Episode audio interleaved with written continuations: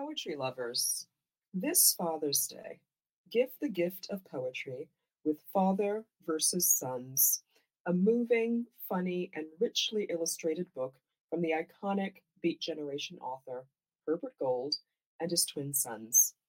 Father versus Sons, a correspondence in poems. This is Natasha Oladokun reading Black Credit. Lord, your good daughter I have been my whole life. I've kept your house clean as sucked bone, starved myself of everything your other children have told me is sin. I've sharpened my teeth on the slate of your word for your work's sake, bridled the glint of my tongue so men will feel strong and not be seen trembling under the soft of it. I've behaved. And for what do I hunger? Myself growing slight on tomorrow's meat. Words, words, your words, as valued here as black credit at an all American bank.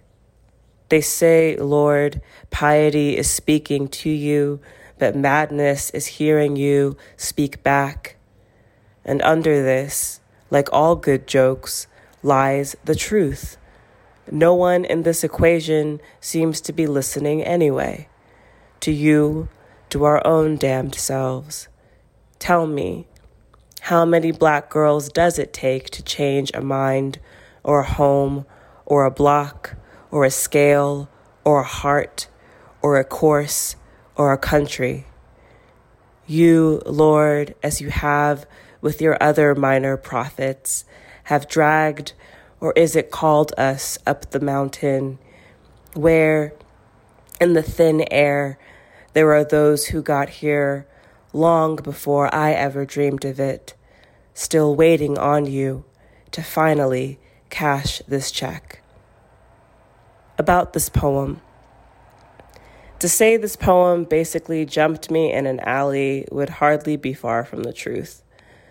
Despite the rhetorical position of my speaker, Black credit attacked me from the inside at a time of psychological and spiritual exhaustion.